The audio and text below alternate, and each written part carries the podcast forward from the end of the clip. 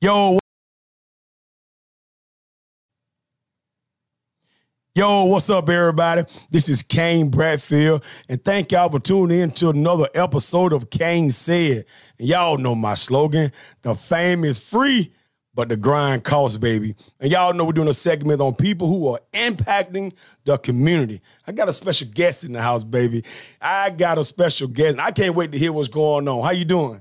I'm doing great. How are you? I'm doing great, man. Tell the people who you are, baby. My name is Ricky Wolfe, born and raised in LaGrange High School, went to college, moved away, gone 30 years, moved back home when I was 47 years old. Okay. And had some things that really bothered me that I wanted to try to address, and so I've spent the last 20 years trying to address some of those issues. Wow.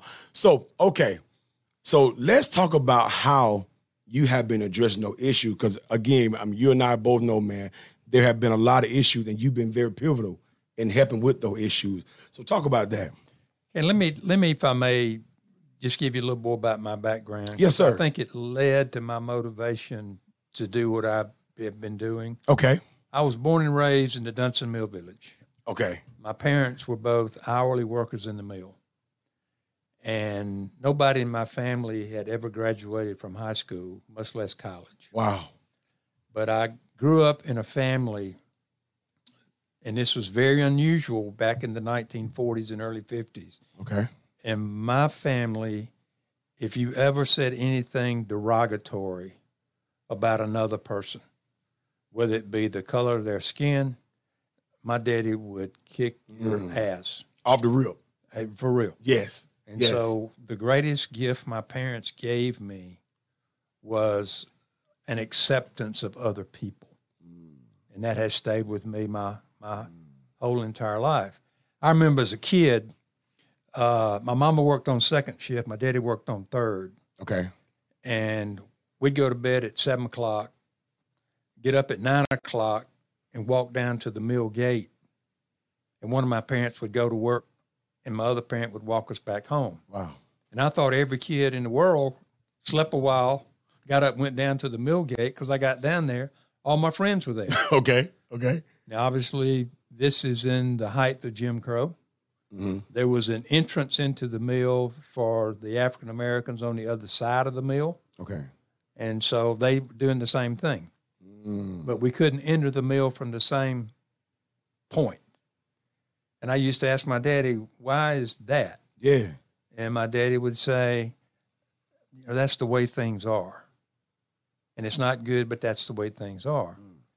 And a lot of young people today don't even really know what Jim Crow was about. But I lived in Jim Crow as a child. Yeah. And I remember going to Charlie Joseph's, and the blacks were not allowed inside. I remember going into Kress's or McClellan's, and they had a black entrance and a white entrance. They had a white restroom, black restroom. I remember going in doctor's offices, and we would go in one entrance, and people of your color would go in another. Man. I lived through that period. Man. And part of the challenge we have in trying to address some of these issues today is that we don't know our history. And I think Black History Month is great. I pray for the day when there's no Black History Month, because that will mean we get to the point where we celebrate African Americans the other 11 months of the year as opposed to 1 month. Yeah, I'm with you on that. I pray at some point, maybe not in my lifetime, it may be in yours or in our kids' lifetime, that we'll finally get to that point of celebration.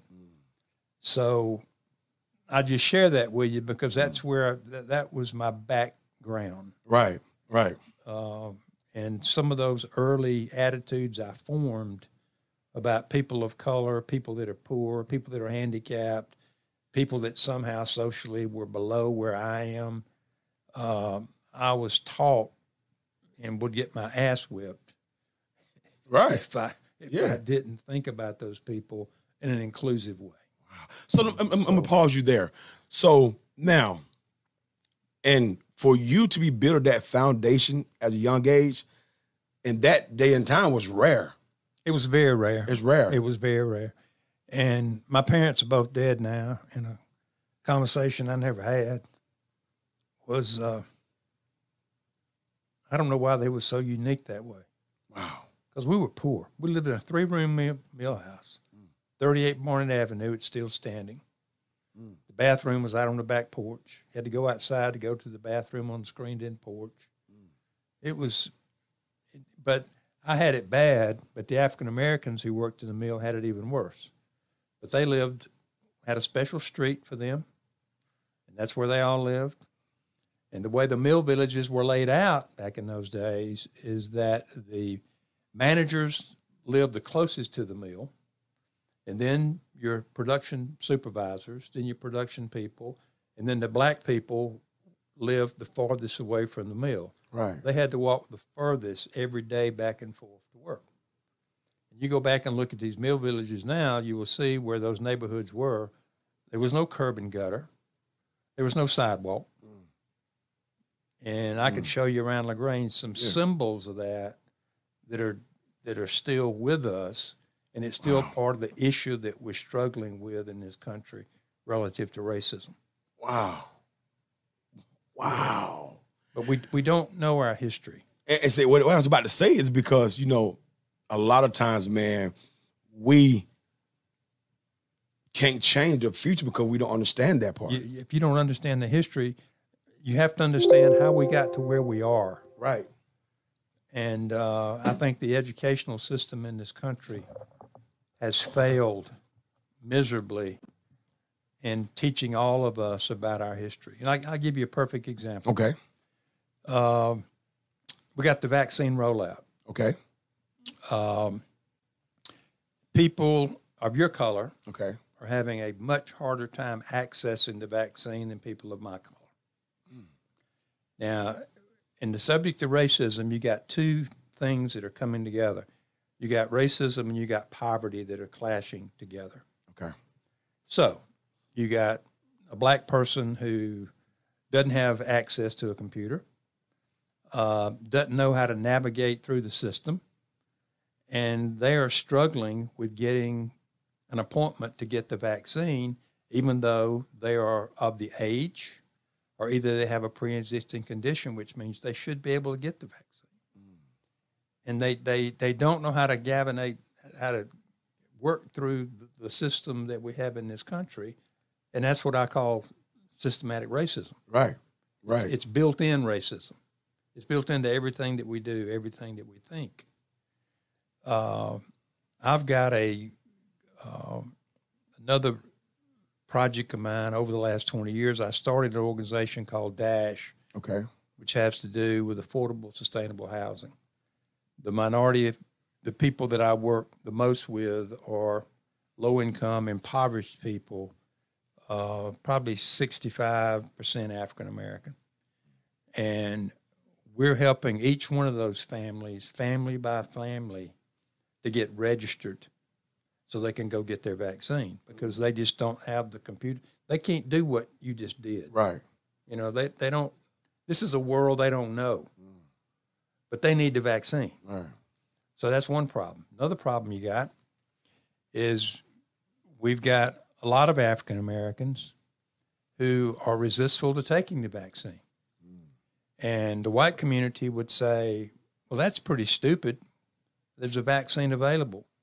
Well, they don't know anything about the Tuskegee syphilis project that happened back in the 30s and 40s in this country. Oh, my gosh, yeah. And so I've got some little old African-American ladies who I love who know that history, and they are resistant to taking the vaccine.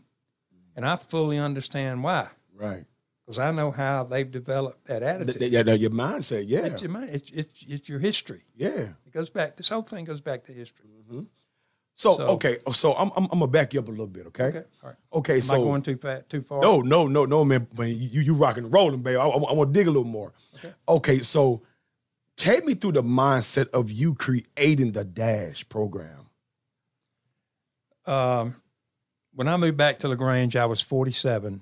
Okay, and I had retired. I had nothing to do. I was trying to find a purpose for the rest of my life, quite honestly. LaGrange had done a study that showed that a major problem we had was the lack of good, safe, dependable, affordable housing. And so I started riding back to my old mill village, okay, and looking at what it is compared to what it used to be when I was a child. And I saw how terrible the conditions were compared to what we had. Wow. We were poor, but we were secure. Mm. We had a pool. Okay. Okay. We had a rec department. We had a Boy Scout hut. We had a Girl Scout hut. We had a church. We had everything that you needed. And we never went to downtown LaGrange because we had, number one, we had to walk. Number two, there was nothing downtown. We didn't have, we had a theater. Okay. We had every little thing we needed there. So my mind started to go toward, is there a way that these mill villages can be saved? Is there a way to convert them back to what they used to be? And so that was my motivation of starting DASH. And we started 20 years ago. We've raised about $60 million I've invested in the city of LaGrange in housing. Wow. We've done about $100 million total, city of West Point, city of Hogansville, some other communities around the South. And you see, you know, racism's everywhere. Right. If you're sensitive. Right. If you're looking for it, if your radar's up, and my radar is very high on the subject, and you see racism in the way in which African Americans have been treated relative to housing. And we have a situation here that a lot of communities have, but we're talking about it. We're not hiding anymore, that we're all God's children. Right. And everybody deserves the opportunity to live in a safe, secure place. Mm. It's good for their health. Right. It's good for the health of their children. Yes, sir. It's good for the self-confidence of their children. And I go in houses where, and I think about it as a child, I go in a house and the little African-American kid or white impoverished kid, they don't have a desk. They don't have any little place that's their place. You know? Right. And how are they supposed to learn? Yeah. I go in these houses and I see no books. I go in these houses, I see no beds. Mm. So that was my motivation to get it started. And I'm still the chairman of the company. Still work at it religiously. Still got high hopes for it. Right. And we've helped a lot of families. Wow. Wow. The Dunson School project, I don't know if you know where Dunson School is. It's on Barnett Avenue. Okay. Right off Greenville Street. Greenville Street. Right down from Dixie Mill. I'm following you now. That school was built in 1938. My grandparents, my parents, and I, and all my brothers and sisters went to that school. The school was closed. The school had the center part of the roof had collapsed into the building. The city wanted to tear it down. They asked me, did I want it? I said, sure, I'll try. So I was able to get about $3 million in funding, and we reverted that school back to 28 apartments for very, very low-income, impoverished people, of which about, I don't know, 60-40 African-American and white. Okay. And that project's my baby. Right. Because I've got 28 people over there that are totally dependent on us. And in a lot of cases, and this is really sad, Kane, but in a lot of cases we've had families that have a relative that would qualify. We go through the application process. They get accepted. They get checked in. They're now living with us. And the family never, ever again shows back up. Are you serious? They abandoned them there. Okay, so these are our, so to me, these are, you know, they're part of my family. Right. Plus having gone to school there. Right, right. So it's super personal. It's very, very personal to me. And we're working real hard with them right now on the whole vaccine issue, because they're part of that group that don't know how to access the system. Mm. And I've got 3 African-American ladies over there that are in their 80s, 85. They know about Tuskegee. Yeah, so they're like, I don't know, Mr. Wolf, I don't know. And I'm really trying to get some friends of mine in the African-American community to go over and have a conversation with them, mm-hmm. because I just want to, I love them and I want to protect them. Right. So that's just an example of 10 million examples of how racism still interacts itself all through our community. Wow. Wow. And the world. And the world. So that will be my next question. So what was your thoughts on what all went on in 2020? Because 2020 was a different year. For some, it was a great year, but I'm saying just from the standpoint of what happened with racism and division. Yeah, I think that history will probably record 2020 as the most turbulent, you know, time in our country's history. I think that if we're smart as a country, which I'm not sure we are yet, we will take that year and say, okay, what can we learn from what happened in that year and try the best we can to prevent that from ever happening again. I was in politics for 8 years. I was the chairman of the Troup County Commission. And the hate and the divisiveness, which I think mass media has a lot to do with that. Of course, of course. It's people to the point where there's no common ground anymore. Mm. You know, politics used to be about the art of compromise.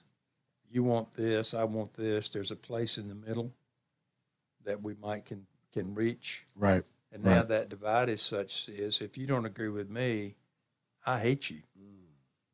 Hate has worked itself into the political system, both at the federal level, state level, and local level. And I have to be honest that, you know, I'm a lifelong Democrat. There are a lot of Republican people in politics nationally that I admire. Okay. And if they were elected, I would support them as my president. Right. Because the people have spoken. And a lot of those Republicans are more moderate in nature. But I think the damage that has been done to this country in the last 4 years is going to take us decades to overcome. Right.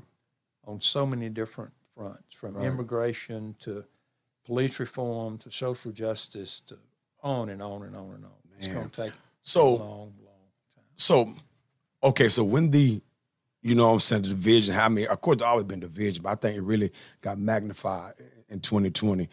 What did that do for your stance? Like, you know what I mean? I mean, did the community see us and Mr. Wolf, I trust you still?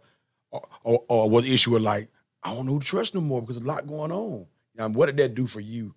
I think all it did for me personally was I just have to stay committed to what I'm doing. Okay. In other words. Okay. I can't respond. I'm not a Facebook guy. I'm not a mass media guy. I'm 73 years old, right? Right. I ain't got time to sit around and look at all that. You got time to be Instagram and stuff. I had open heart surgery this year and almost died about 6 months ago. Oh, wow. So my view of life is totally different. It's totally, totally different. Yeah.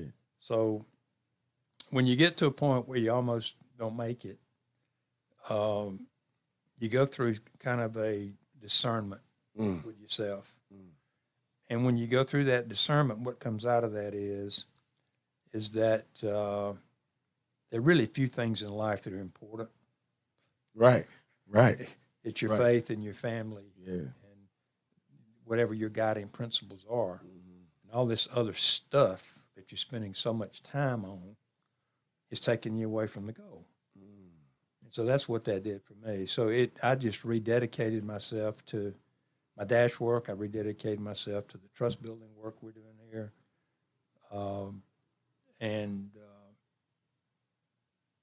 Because, you know, you get to 73, you have to realize that, you know, whatever I have done, good or bad, is pretty much, it's on my record now. Right.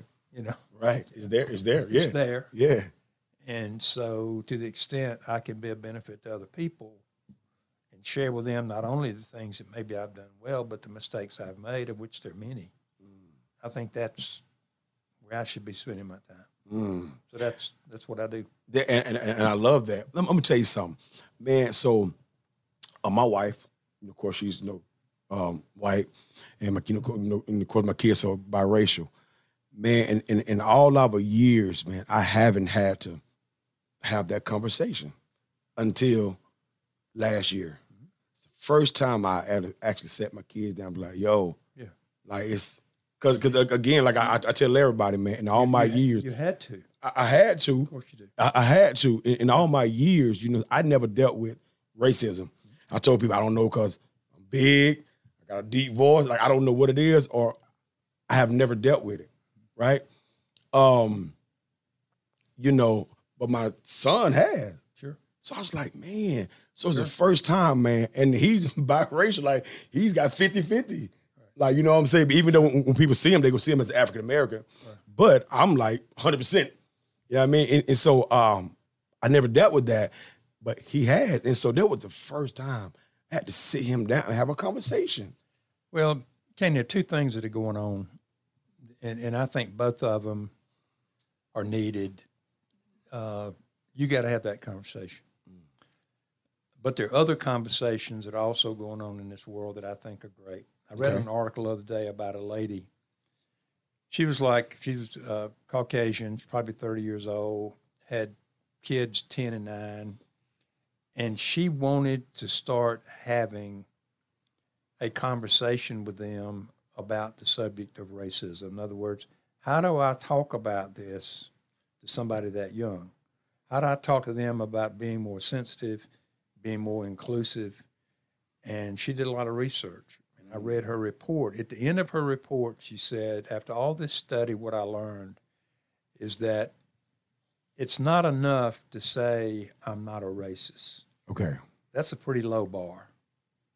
The higher bar is to say I'm an anti-racist. Because an anti-racist, the term involves action. Okay. I'm going to do something about this to the limit of my ability. And I think that's happening a lot in this country.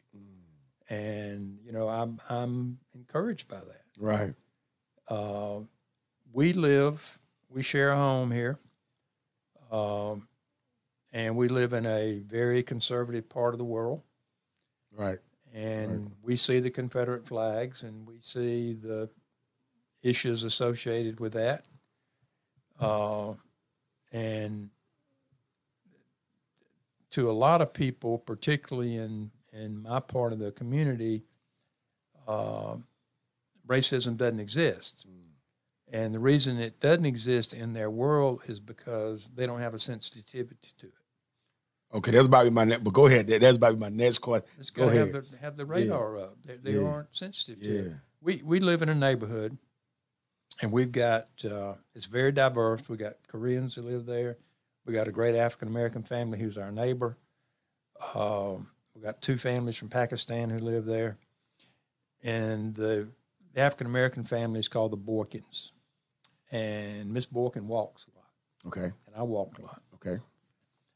And it's never dawned on me to think about Ms. Borkin from the standpoint of when she's walking in that neighborhood, she doesn't feel the same sense of security that I do when I'm walking in that neighborhood. Right. Right? Right. Or the Koreans, or the Pakistani, or whatever. So I'm sensitive to that. So to the extent I can do anything to make her feel at home, which is her home. And then you have the story about the guy down in Brunswick where the black guy was jogging and got shot and killed on the side of the damn road. Well, you know, Ms. Borkin knows that. Right? And so she can't not feel that when she's out public in the neighborhood. Wow. That's terrible. It's terrible. But, if you don't stay current, and if you don't know our history, then, you know, I'll never know what it's like to be black. And you'll never know what it's like to be white. Right. But I can learn as much as I can. And you can learn as much as you can. Somewhere in the middle of that, there's a bridge. I feel very, very strongly about it. So, okay, and I've never said anything to Ms. Borkin about race. Right. But when I see her out walking, Ms. Borkin, good morning. How you doing? How's your family? How's it going? You know, we're neighbors. And we have a conversation like neighbors have. There's still a lot of people in my community that they would see Ms. Borkin coming down the street, they'd turn and go the other way. Because they don't know how to engage her. To engage that conversation. Yeah. And that's what the whole trust building organization's about. And we've had 500 people to go through that, and it's a very powerful thing, which that organization is going to continue to do. It's been hampered by COVID because these conversations have to be face to face. You can't do this on virtual. You know. Too much. Yeah. No. At the end of the day, you got to be able to feel this. Yeah. You got to be able to look people in the eye. And you got to. And I've learned a lot about myself through that process. And you go to these meetings we have, and I won't bore you with the details of how we do them, but we'll have 50. People in a room, African-American and white, diverse group, don't really know each other. We'll have dinner, we'll have a meeting, the next day, all day. And then in a month or two later, they'll come back and have a follow-up meeting. And what you learn in this, though, is that when I went to the first one, I went with the thought of, I'm going to learn more about y'all. Okay. What I learned was about me, because the way we teach it, it's an internal reflection on how did we develop the attitudes about others that we have. In other words, why am I so biased? Why am I so quick to make decisions about others just totally based on the color of their skin or their dress or how long their hair is? Or where do I see them in a certain location within a community? Why do I do that? Is that something I was born with? Or is that something that I've learned through my parents? Is that something I learned through my experiences? Where did I learn that? Right. Where does this bias come from? And that's what, as an individual, you have to deal with. Right. And in that work, and this is what I feel like is so powerful about it, is there's a real big spiritual component to this. Okay. And if you go back and look at the life of Christ, and this is also spelled out in detail in every major religion of the world.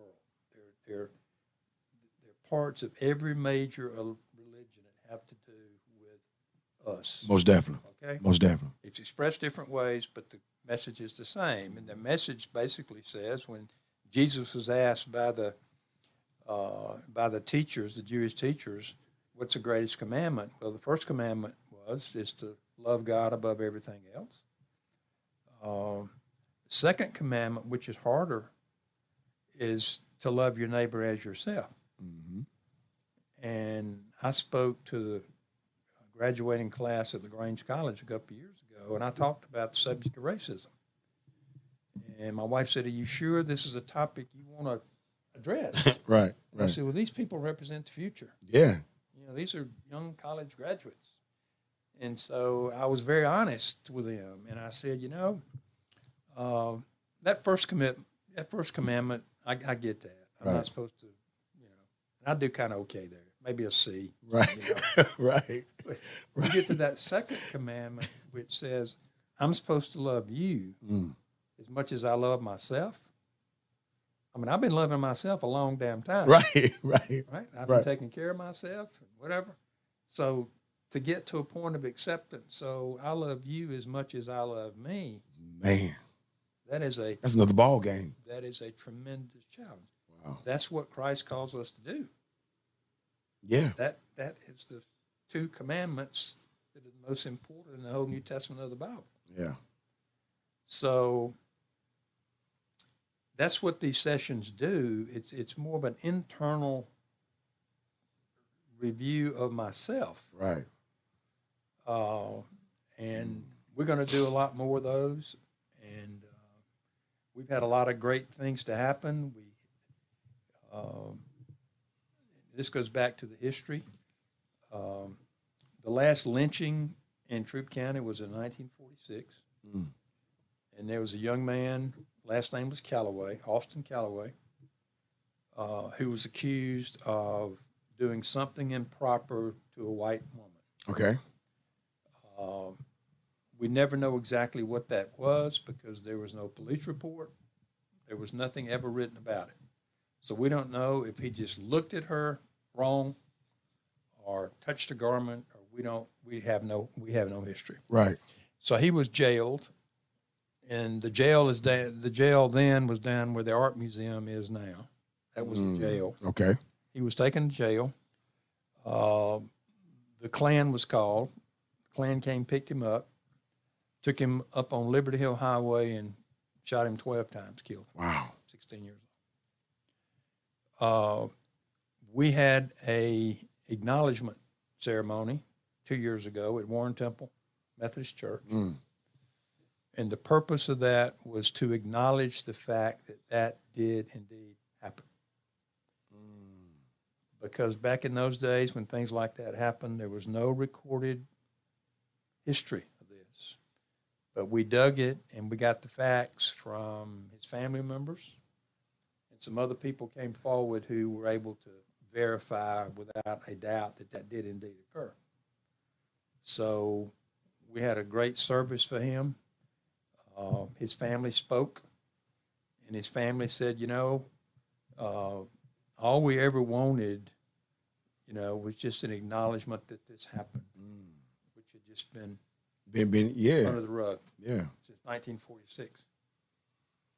So those are the kind of activities that we're involved in. I can't be held accountable for the past, but I can certainly acknowledge the past, and I can certainly make a commitment to the extent I'm able. Can we make sure that things like that never, ever, ever, ever happen again? But they happen every day. You see a police shooting. Yep. You see, so Austin Callaway, that was one set of circumstances. But George Floyd, same set of circumstances, just happened in a different way. But the outcome was exactly the same. Same outcome. Same outcome. So you say, okay, well, what have we learned from 1946 to George Floyd? Not a lot. And that's the challenge. And I'm gonna tell you something. That's the challenge as a people. I'm about to say that's a challenge. Well, my question was, why is that conversation hard to have? As far as like, you know, the reason the conversation is hard to have is because it's emotional. It makes you bare your soul. It makes you remember things in your past that you really don't want to revisit. In these sessions, there's a tremendous amount of storytelling. And what we try to do, to the best of our ability, is to create an environment where people feel comfortable in expressing what's really down in their gut, you know. Give you two examples. One example is we had a lady, 75 years old, didn't know her, signed up to come to one of our classes, and she sat there for almost 2 days and never said a word. And at the end, she said, I got something to say. She said, my father was a member of the KKK, and he killed people. And I've always had this love-hate relationship with my father. Wow. And this at least gives me the opportunity to get this off my mind. I feel comfortable around, this is a group of African-Americans and whites. She said, I feel comfortable here to the point of being able to say that, and this is going to help me to heal tremendously. When she said that, 3 of the African-American women got up and went over and hugged her neck. Really? Really? Yeah. Chain were broke right then. Yeah. Yeah. That's amazing, man. There's an African-American woman who is a city council member in the city of West Point. She's a very good friend of mine. She goes to LaGrange College back in the 70s. She and her girlfriends walked from LaGrange College over to the Coleman Library, which is now where Twin Cedars is. Right, right. That was the library when I was a kid. Okay. Built by the Callaway Foundation. Okay. And they were going in to get their library card and get set up for school. Mm-hmm. They get to the door, and Dee Dee can't go in. Mm. And so she's turned away. Mm. And so she walks back to LaGrange College by herself.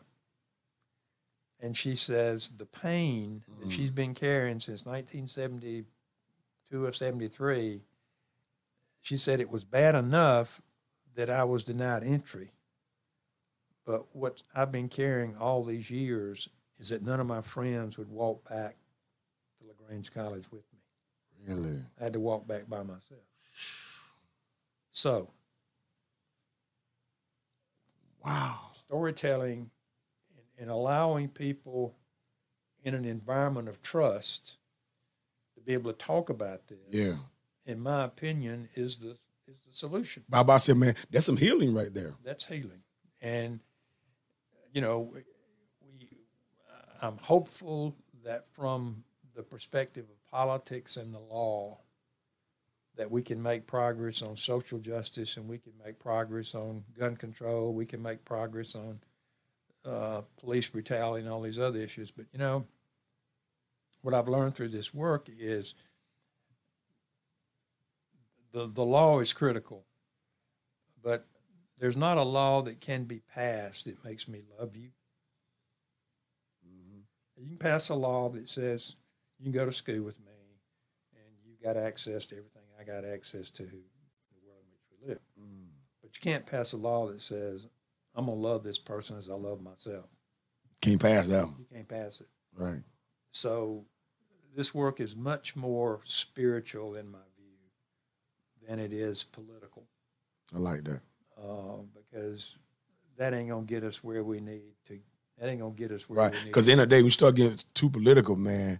People going to start coming at each other again, angry. Sure. Now, you know what I'm saying? Because my beliefs are not like yours, or you're right. I'm going to back up. I'm back up for a second, too. Cause I said something earlier.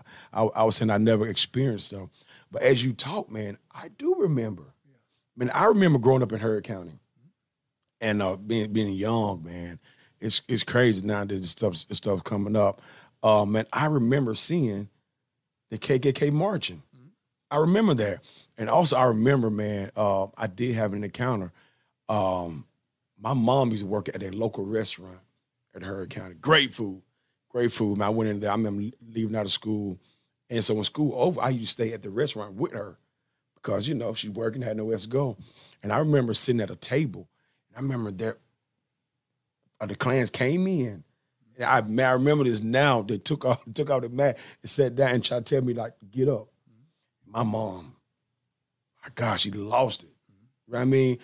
But, man, but ever since then, there was never another encounter. But they showed me then. I was like, wow, that was an issue. But, you know, Ken, you say that you weren't impacted by it, but they were systems at work that were not working on your behalf. Right. I had no idea. You had no idea. But even maybe in your day-to-day life, yep, you didn't feel like you were being impacted by it, but you most definitely were. Yep. And your kids are now. Right. Right. Right. And the ability to talk honestly about this and openly about it and just lay it out there is the only way I know to do anything about it, because we've been dancing around this too long. I'll give you one more example, I'll shut up. No, I'm loving, man. I'm loving this. But it's everywhere. Yeah. When I was in office, Kia Motor Company wanted to do a program. It was called WIN. W-I-N was the acronym. World in Motion. Mm. And what they did, they put up millions of dollars to do it, and it's still very successful. They were using Legos. In the 3rd grade, they were teaching children, using Legos, how to make different parts of a vehicle. The transmission part, the exhaust, the whatever, whatever, whatever. So what they were doing is making a fun game out of teaching these kids about the technology of automation. Right, right. And kids doing it because in 15 years, these kids are going to be their employees, right? Right. And it was a fun thing. And these kids were learning like crazy. So I go to the first celebration of the WIN graduation. Okay. It was in the West Point gym. I go in the gym, packed. Okay. Packed. Parents, grandparents, everybody. It was like a Pinewood Derby on steroids. Mm-hmm. And these kids got these little things they'd been building, and they got them all lined up. You got the judges walking around. It was a big, big damn deal.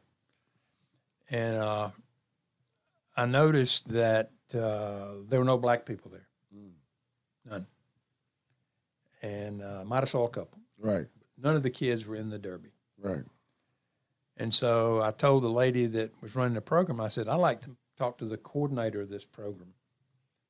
And so she introduced me to her, and I said, ma'am, this is really good, but I said, it's glaring in the fact that no African-Americans participated in this. And she said, you know how black people are? I said, what? Right. She said, you know how black people are? We send flowers home. We send things in their book bag, wanting to get the kids to come participate. They just won't show up. These black parents, they don't support their kids. Mm. I said, true. Is that true? She said, yeah. I said, well, tell me how this thing is operated. Okay. She said, well, it's an after-school program. All right? It's not taught during the day. It's after school. And I said, well, if African-American kids wanted to come, how the hell are they going to get home? Right.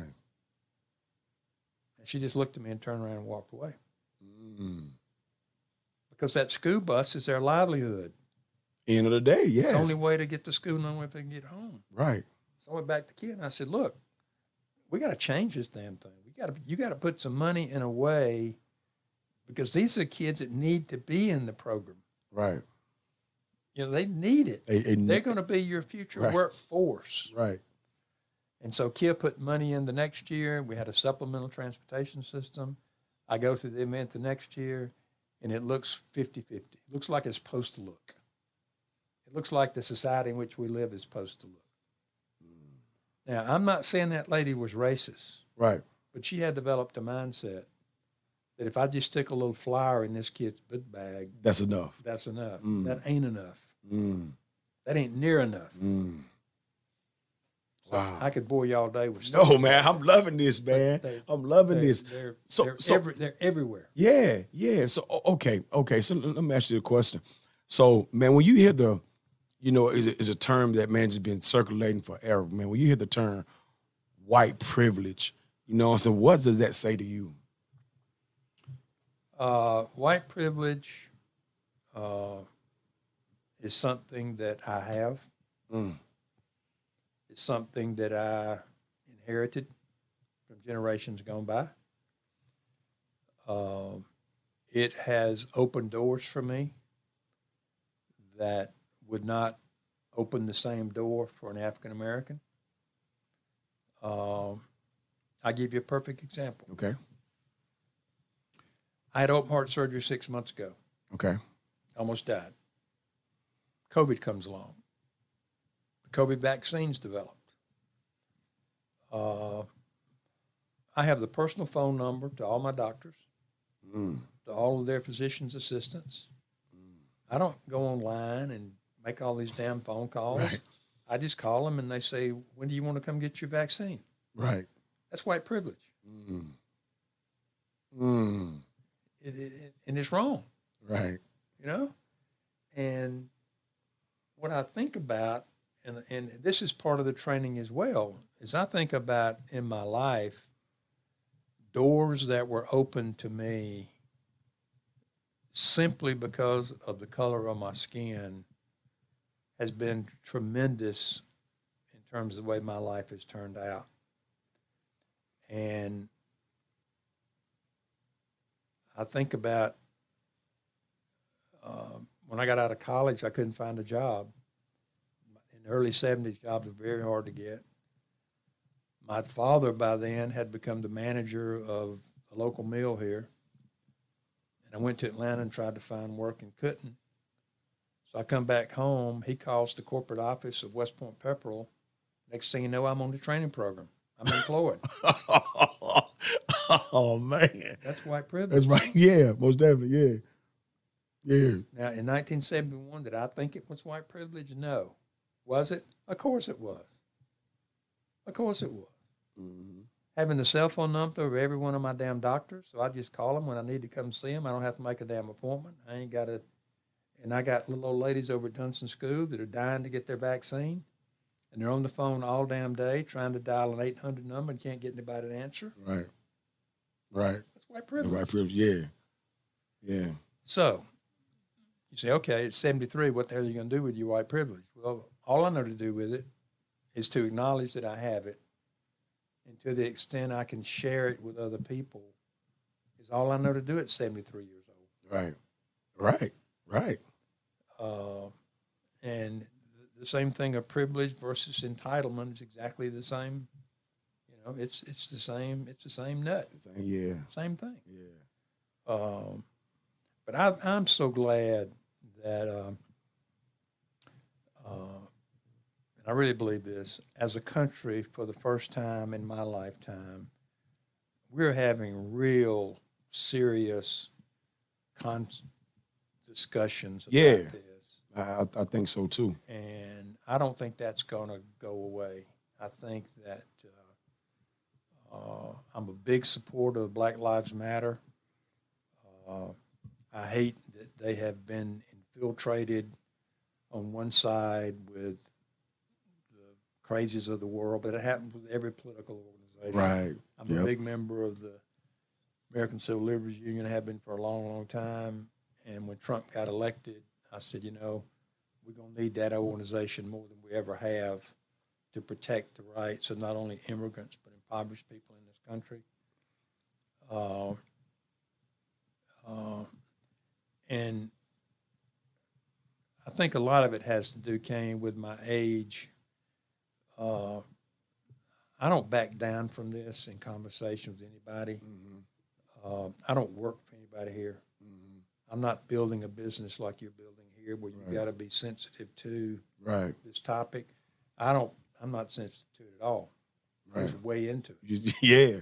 And I have lost some friends because of my view on some of these topics. And what I draw from that is that, well, you know, probably they weren't my friends in the first place. Right. Right. So, and I have a wife who feels exactly the same way I do about these topics, and so you know we just press forward the best we can. And I love what you're doing. Yeah. We teach our grandchildren. We talk to them about white privilege. We talk to them about entitlement.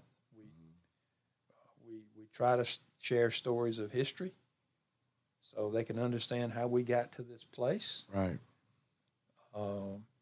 So I just kind of... I love that thing. So I got to ask you this too, though. I have to ask you this. You know what I mean? Because these are conversations I have with people. I just want to get your feedback on it. Kaepernick, you know, I'm sure you're familiar with the story when he, you know, when he kneeled down. So tell me about that. You know, give me your insight, your feedback on him doing that. Well, I think that he, like a lot of others in the past on various racial issues, he was ahead of his time. Mm. And when you look at what he did when he did it, it looked really weird. Right. When you look at what he did now, you can see the logic in it. Mm. You know? And, you know, Dr. King the same way. Right. When Dr. King started talking about and espousing about the issue of social justice done in a nonviolent way, people saying, how the hell's that going? There's got to be violence. Right. You got to fight somebody. You got to fight somebody. You got to storm the Capitol. You got to. And the genius of Dr. King to me has always been the nonviolent. Mm. And what he was able to accomplish, which is incalculable in this world, by staying on that nonviolent, particularly in the crazy world we live in now. Right. So I just think he was ahead of his time. Yeah. Yeah. I think history is going to view him very favorably as we get a little bit further away from this. Right. You know, I think that, you know, there's no doubt that the, and this is your world athlete, not mine. Right. There's no doubt that the man has been paid better than the athlete. Right. There's no question about that. Right, right. That needs to be acknowledged. Mm-hmm. And I'm not smart enough to know how, but that needs to be addressed. Dealt with a little more, yeah. It needs to be addressed. Mm-hmm. I don't know if you know John Johnson or not. Yeah, I know John Johnson. Yeah. Man, Johnson did my photos before. Yeah, John's a great. Yeah, man. And when he was at Clemson, Danny Ford was a real good personal friend of mine. And we lived in Anderson, South Carolina. And I met John through Danny, and he said, Mr. Wolfe said, I heard you. You played at Grange High. Yeah, he said. He said, I understand you was pretty good back when the white boys just played the white boys. And I said, John, I'm offended by that. But it's true. But it's true. It's 100% true. Right. But he's a great. He is, man. He's wonderful. He is. And I served on the Pineland Boys Home with him when he was living here. But you know, that disparity needs to be addressed. Right. And it needs to be recognized. Mm-hmm. And I think that you know, my time came was so different. I mean I went to play football at Georgia Tech to get a college education. And that was it wasn't if I happened to be good enough to do something else maybe, but because nobody in my family had ever graduated from college. Mm-hmm. So that was my goal. Mm-hmm. But now with the money and all, a lot of these kids, and rightfully so, and I'd be the same way if I was their age, they see college as just a stepping stone, 1, 2, 3 years maybe, to get to the promised land. Yep. And that's totally understandable. And so I'm going to tap into that too. In terms of athletes. But there's racism in that as well. Right. It definitely is, and I want to go into that too. So in terms of the black community, you know, it's a lot of time, and it's a mindset come from somewhere. Do we think our only ticket is the NBA, is the NFL, is the, you know what I'm saying, things like that? Here's the damage that's done there, in my opinion.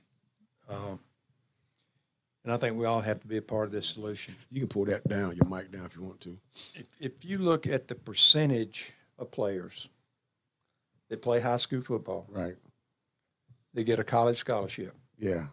And then you look at the percentage of college scholarship athletes that get a contract in the NFL or arena football or the NBA or whatever. Yes. It's like this. Like 1 to 3%. It's very, very low. Yep. And I think these young people, to a large degree, are being taken advantage of through the sports agency that tells them, you know, you're going to be part of that 1 or 2%. Right. And this education thing, you're going to make so damn much money, you ain't got to worry about that. You ain't got to worry about that part. See, that's racism. Mm. That's racism. Mm. If that agent was as concerned about that young man or woman getting a college education. But see, the way the system is set up, they don't get paid. The agent doesn't get paid until they hit the big time. That's it. And so they'll sacrifice the child to hit the big time. Mm. That's racism. Right. It's everywhere. Right. Dang gummit, man. I have experienced it, man. Of course you have. I thought I had a smooth sailing. No. I have experienced it, man. Of course you've experienced it. Man. Of course you've experienced it. I just got corrected, y'all. This is crazy. Well, when you said a while ago, early on, this racism thing ain't never affected me. I'm thinking, okay. He just don't know. He just don't know. Well, so I'm going to tell you what I mean by that. I'm talking about as far as physically, to where, you know, I got to go out there and fight somebody for disrespecting me or my wife or my kids. So let me say that. So, like, physically, you know, I haven't had anyone came and call me out my, let me break down a little more, call me out my name, or, you know what I'm saying, or disrespecting my wife, or came to, you know what I'm saying? Mm-hmm. I haven't had that. Now, like you said, I have had the things you're talking about. Right. I definitely has had, that. Wow. I caught you right. Yes, man. And it's affecting you as we sit here. Yes. It's affecting your wife and it's affecting your children. Yes. Let me tell you something, man. My wife, and shouts out, big ups to my wife, man. You know what I mean? She has been so pivotal, or just been a great foundation in preparing our kids for that. Like I tell everybody, man, my wife is white, but man, she is riding the same wave you're riding. You know what I'm saying? She's riding it, man, to understand, and she wanted other people to understand what Black kids go through. I'm gonna tell you the story here too. We're talking about stories. My oldest son, man, he was going to visit his mom one day, right? And of course, his mom, you know, she's white too, and he's living in a white neighborhood, and he's Black, hair long, whatever how you want to put it, right? And so I guess the neighbors didn't know him. So he was going to the house, and the neighbors called the cops. That's bad. Called the cops, and the police came with guns and everything. Mm-hmm. And he was at home. Yeah, that's the biasness in people. Yes. You see a Black person in a place you don't think they're supposed to be, that's got to be evil. Yes. Your mind just flips to that. Yes, man. So my wife, man, she was like, oh, my gosh, Kane, this could have happened, that could have happened. And at that moment, I was like, dang. It's real out here. Yes, it is real. It's real out here. And I think a lot of times, man. When you live in a conservative part of the world like we do, it's you have to be careful. Yep. I applaud you and your wife for having those conversations with your kids, because in the African-American community, there's a lot of those conversations that aren't being had. Right. And they need to be had. Right. Just like in my community, the conversation needs to be, why am I so prejudiced? Mm. How can I get rid of this prejudice? Mm. A lot of it is subconscious. You know, like, it's a pretty deep subject, but when I walked in that door and you saw me, your mind painted an image of what you saw, right? Mm-hmm. Mine did the same of you. Right. And your brain processes millions and millions of megabytes of information every minute, right? So when we see each other in a situation or a place where that ain't where this person's supposed to be, then it's got to be bad.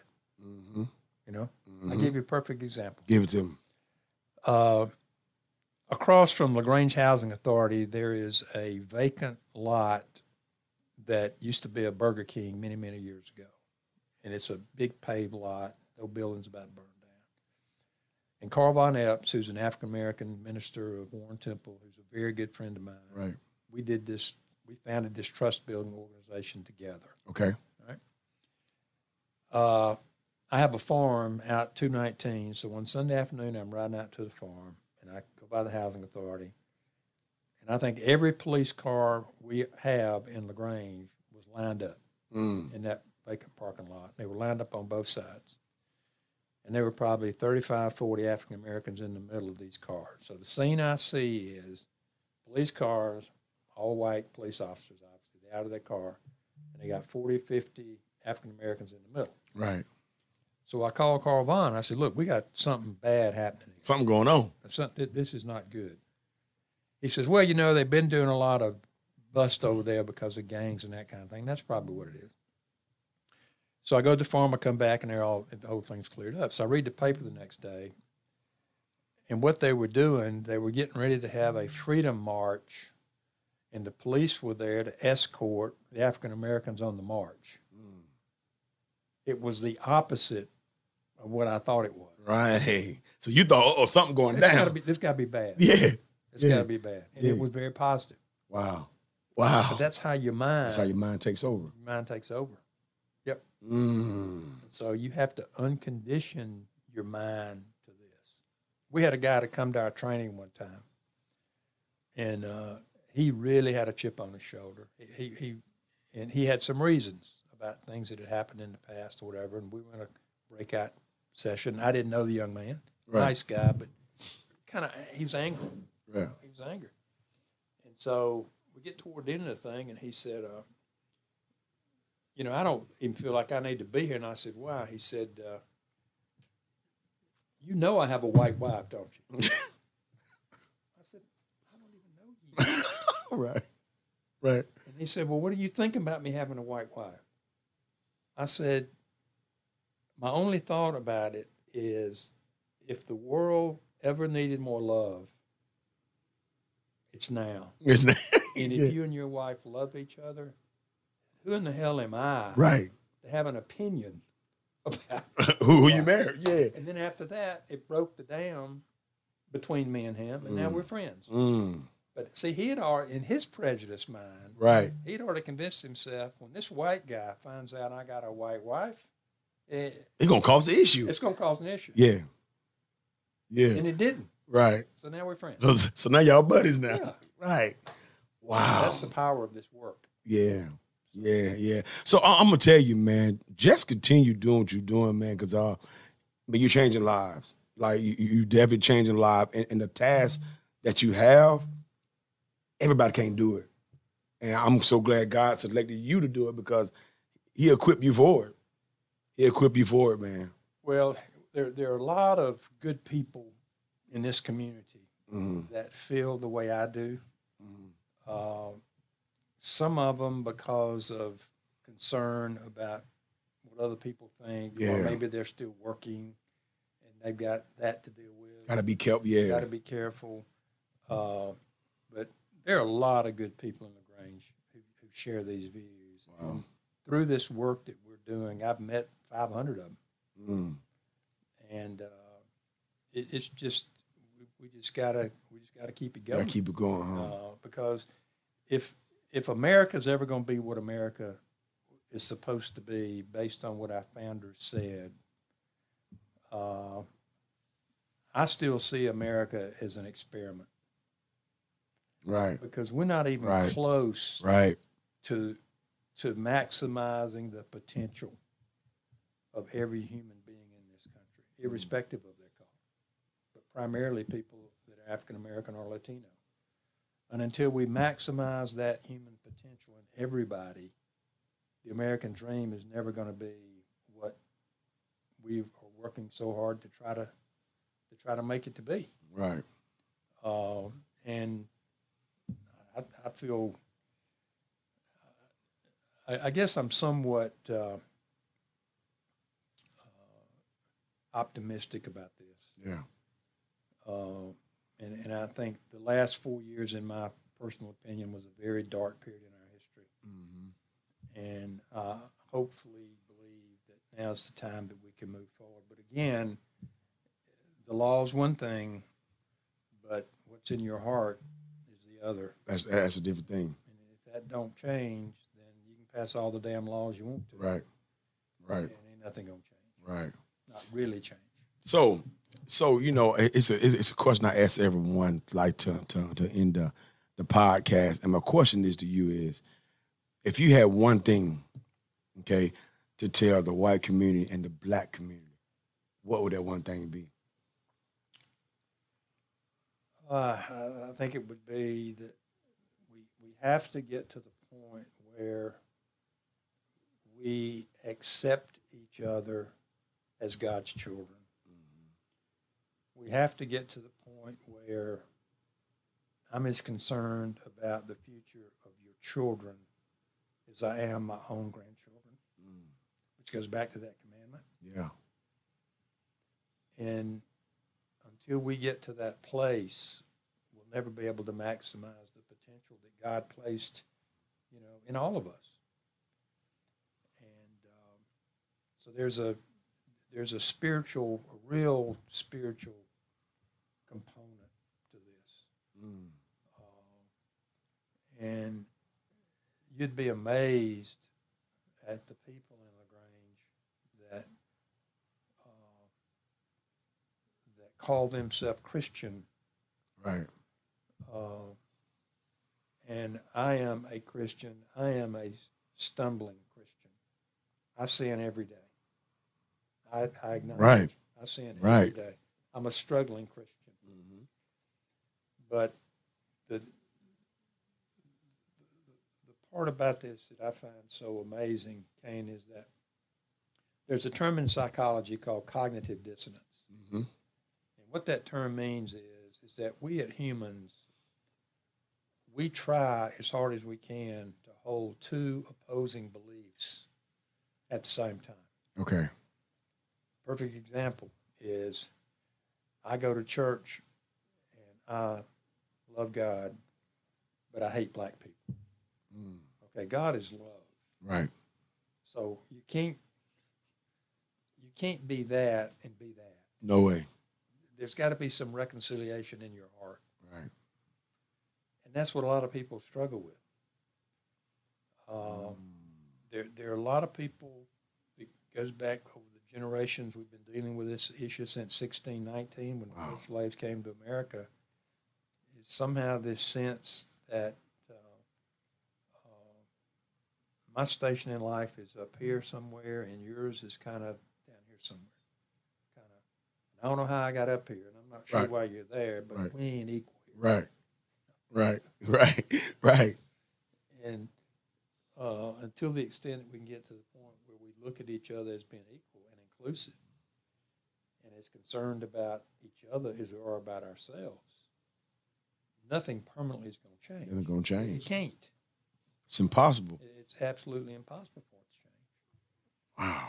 And if it don't change, America will never reach the potential that America can be. Man. See, you have an opportunity. I don't know what you do here, but this place is what I call a point of intervention. Okay, talk to me. Okay. You have, I'm assuming you have diverse people who come here. Yes, sir. Okay. Well, you have the ability to create a culture here, and maybe you already are, mm-hmm. of inclusiveness, mm-hmm. a culture of sensitivity, mm-hmm. a culture of equality. And those people take those traits that they learn in this gym and they apply them in the real world. Right, right. So this is more than a place where you work out. Right. If you think about it that way. Right, yeah.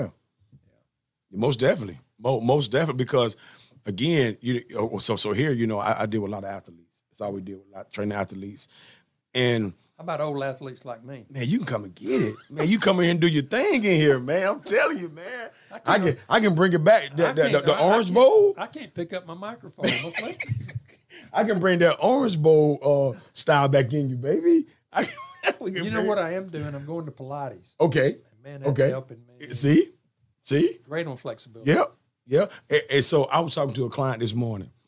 I said, the older we get, the less we want to bend. So our mobility go because you don't want to bend down no That's more. Right. Like I said, that Pilates is helping you. That's right. It's helping me tremendously. Yeah, but is it true though, right? Yeah. The older we get, the less you like. And I was talking to a few of them, and I was saying, you gotta be able to still get down and get under the bed and look for stuff. They was like, no, my kids are for that. My kids can do that for me. That's why we always walk around one of these stick things that's got a grabber on the end of it. They pick it up and pick it right. You ain't got to bend down. But yeah, man, but keep doing that Pilates, man, because mobility is super important. This doctor that operated on did my open heart surgery, I got ready to go home, and he said, Ricky, you almost didn't make it. And he said, I lose a lot of patients doing the surgery I just did on you, but you made it. And I want to tell you, when you get home, you don't walk, you're gonna die. You got it? Mm. You like, let me start walking right now. Yes, sir. I couldn't walk for 2 months. I was on a walker for a long time. Dang. That impressed me. He said, if you don't walk, you're gonna die. Got it? I said, yes, sir. That's enough for me. Yeah. I'm gonna go walking, y'all. Yeah. I walk at least 10,000 a day. Wow. Man, keep doing that stuff, man. I mean, that's what we do. I don't mind when I die, but I don't want to be old. Right. I don't want to walk around. Right, you can't even move. Right. Yeah, but I'm saying, so that's why that keep doing that Pilates, man. That's why that mobility, mobility is so important because I'm dedicated. Man, look, I'm gonna tell you this though. I'm gonna tell you what made me get more into mobility. So it was like 2 years ago. We was at the beach, and I was sitting on the beach chair, kind of low. And my son at that time, he was like 3, and so he's in the same like, Daddy, come down here and play with me. The whole time my mind said, are you serious? Dude, I got to get down. If I get down, you know what got to happen? I got to get back up. So, Ever since then, man. And that's one of those low beach chairs where you really got to push to get up. Right? Well, no, he wanted me to get on the ground with him. Yes. So I was like, for ever since then, I've been working on mobility. I said, never again would I get that mindset. I'm like, I do not want to get down. Brother, I didn't want to get down. You hear me? And I train all day long, but for some reason, I didn't want to get low. Right. But that's mobility. Yeah. That's what it is, man. Yeah. That's what it is. Brother, man, I thank you for coming today, man. It was great, man. And man, I know that you're gonna impact millions off your conversation. Man, I had a great conversation with you, man. So I enjoyed meeting you very much. Yes, sir. Thank you for having me. Yes, sir. Everybody, thank y'all for tuning in to another episode of Kane Said. And y'all know my slogan, man. The fame is free and the grind, it costs, baby. I want to thank Mr. Ricky Wolfe for coming in, man, and just helping bridge the gap, man. So keep impacting, brother. Keep impacting. You too. Yes, sir. We're all in this together. Yes, sir. Thank you much, man.